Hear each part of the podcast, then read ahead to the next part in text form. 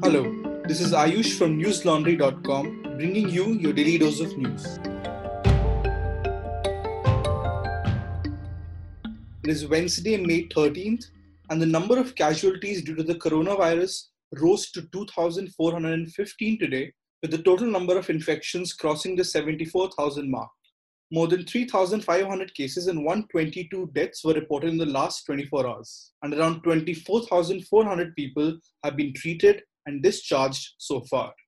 In his fifth address to the nation since the coronavirus outbreak, Prime Minister Narendra Modi said last night that the fourth phase of a nationwide lockdown will be in a new form with new rules, hinting that the fourth phase of the lockdown will likely see more relaxations. After chief ministers demanded more authority in classifying zones during the video conference with the Prime Minister, the centre plans to involve states and seek their views in drawing up the list of green, orange and red zones. Some states are still pushing for full freedom in zoning districts in their jurisdiction, with the centre only deciding the broad principles. On Monday, while the meeting between the chief ministers and the Prime Minister was still on, a fresh list was circulated, only to be recalled within minutes, reported the Indian Express. Many states are also in favor of designating smaller areas rather than entire districts as orange or red zones. Last night, the Prime Minister also announced a 20 lakh crore rupees package to help cushion the economic impact of the pandemic. Union Finance Minister Nirmala Sitharaman will address a press conference at 4 p.m. today to unveil the finer points of the package, which is aimed towards achieving the proclaimed mission of a self-reliant India, or Atmanirbhar Bharat. In line with this, Union Home Minister Amit Shah announced today that all canteens of Central Armed Police Forces of the CAPF, like the CRPF or the BSF, will now sell only indigenous products. The decision will be applicable to all CAPF canteens across the country from June 1st, the Home Minister said. He added that around 50 lakh families of about 10 lakh CAPF personnel will use local products. According to a study by the Institute of Mathematical Sciences in Chennai, between April 13th and May 10th, the COVID-19 transmission rate remained steady at 1.29, even after some lockdown restrictions were eased on May 4th. The transmission rate is driven mostly by outbreaks in a few states, while most states saw contained growth.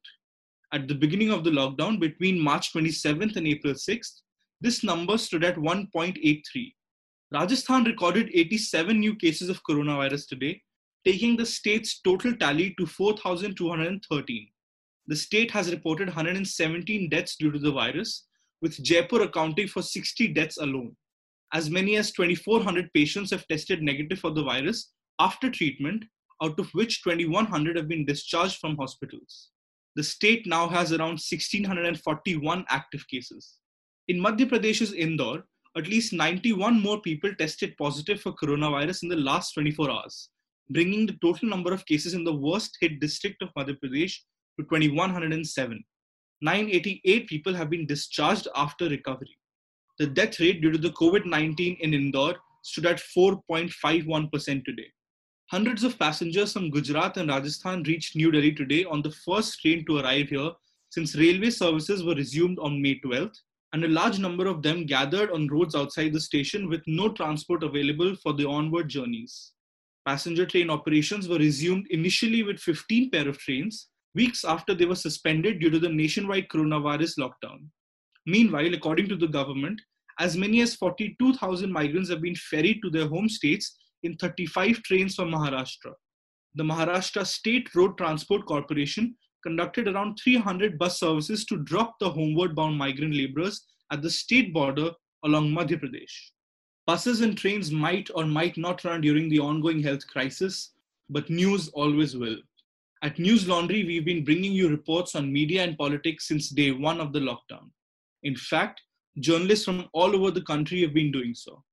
However, things might not be so bright in the state of Himachal Pradesh. In a report published yesterday, I wrote about how journalists in the Himalayan state are being hounded and harassed for reporting critically about the state government's coronavirus strategy. Some of them have as many as 5 FIRs on them since the lockdown began.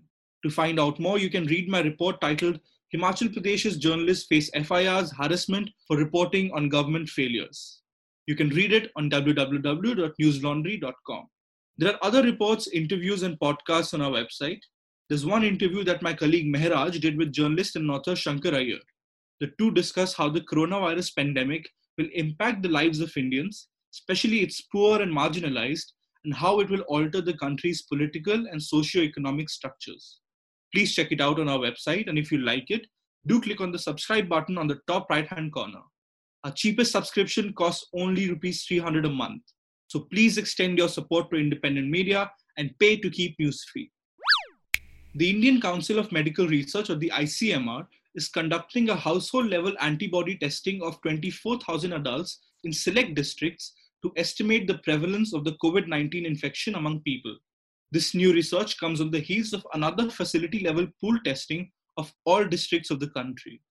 In the last ICMR research study released on April 18th, out of 6,000 patients with respiratory problems randomly tested for coronavirus from February 15 to April 2nd, a total of 104, or 1.8%, tested positive for the virus across 52 districts in 20 states and union territories. The percentage of random positive samples of COVID-19 among these patients across the country showed an increase incrementally over the period. After going past Delhi, the number of novel coronavirus cases in Tamil Nadu seemed to be on a trajectory to overtake Gujarat as well.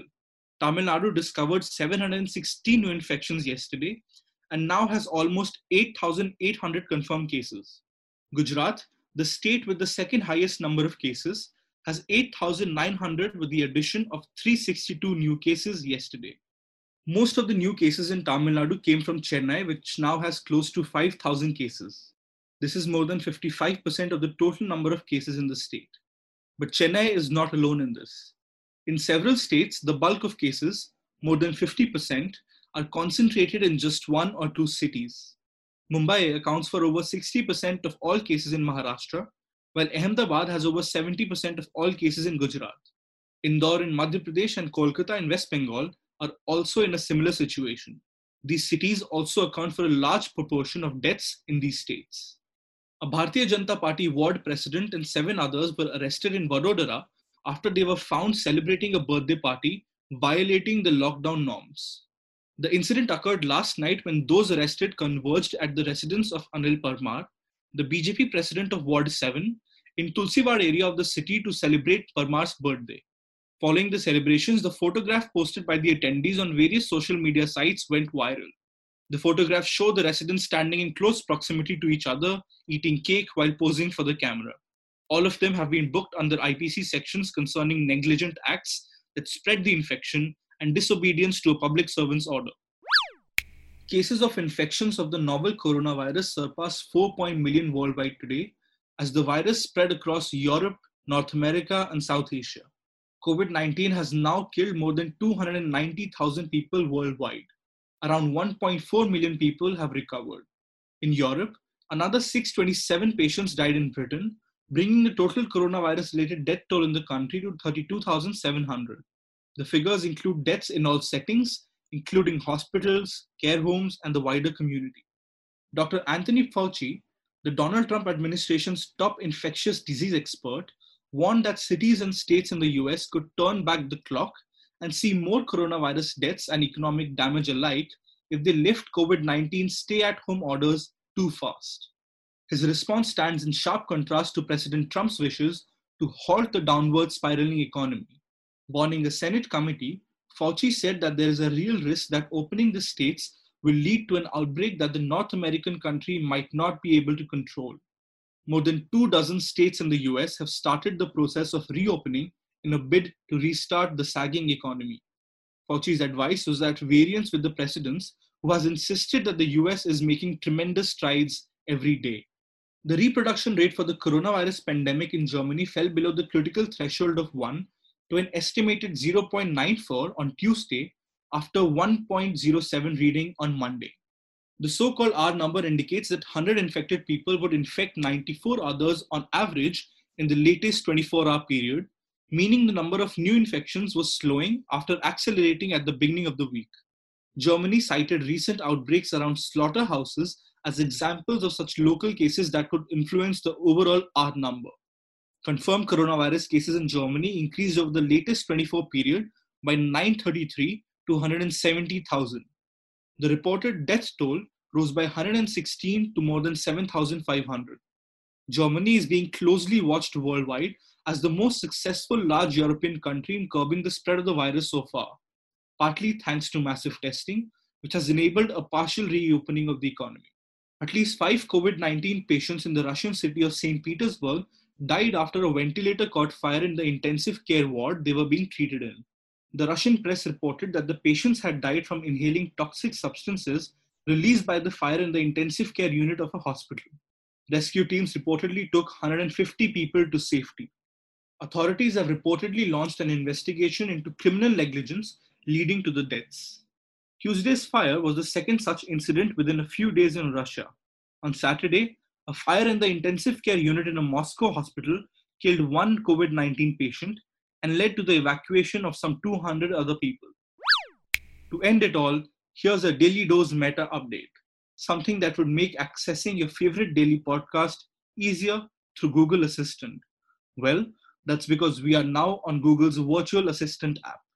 To enable the Daily Dose updates there, here's what you need to do. Number 1, ask Google Assistant to play the news. Then go to Settings, click on the Add News Source and look for Daily Dose. Select DD and adjust the order you want. After doing the first 3 steps, all you have to do is say, "Okay Google, play the news," and it should work. This can be a bit tricky, so if you face any problems, feel free to tweet to us at @newslaundry or write to us over email on contact@newslaundry.com. That's all the news we have for you today. Have a good day or a good night depending on where you're listening from. Stay home, stay safe and be cautious. See you tomorrow. All the News Laundry podcasts are available on Stitcher, iTunes and any other podcast platform. Please subscribe to News Laundry. Help us keep news independent. To catch all our podcasts on news, pop culture, current affairs and sport, visit newslaundry.com. Follow us on Facebook, Twitter and Instagram and subscribe to our YouTube channel.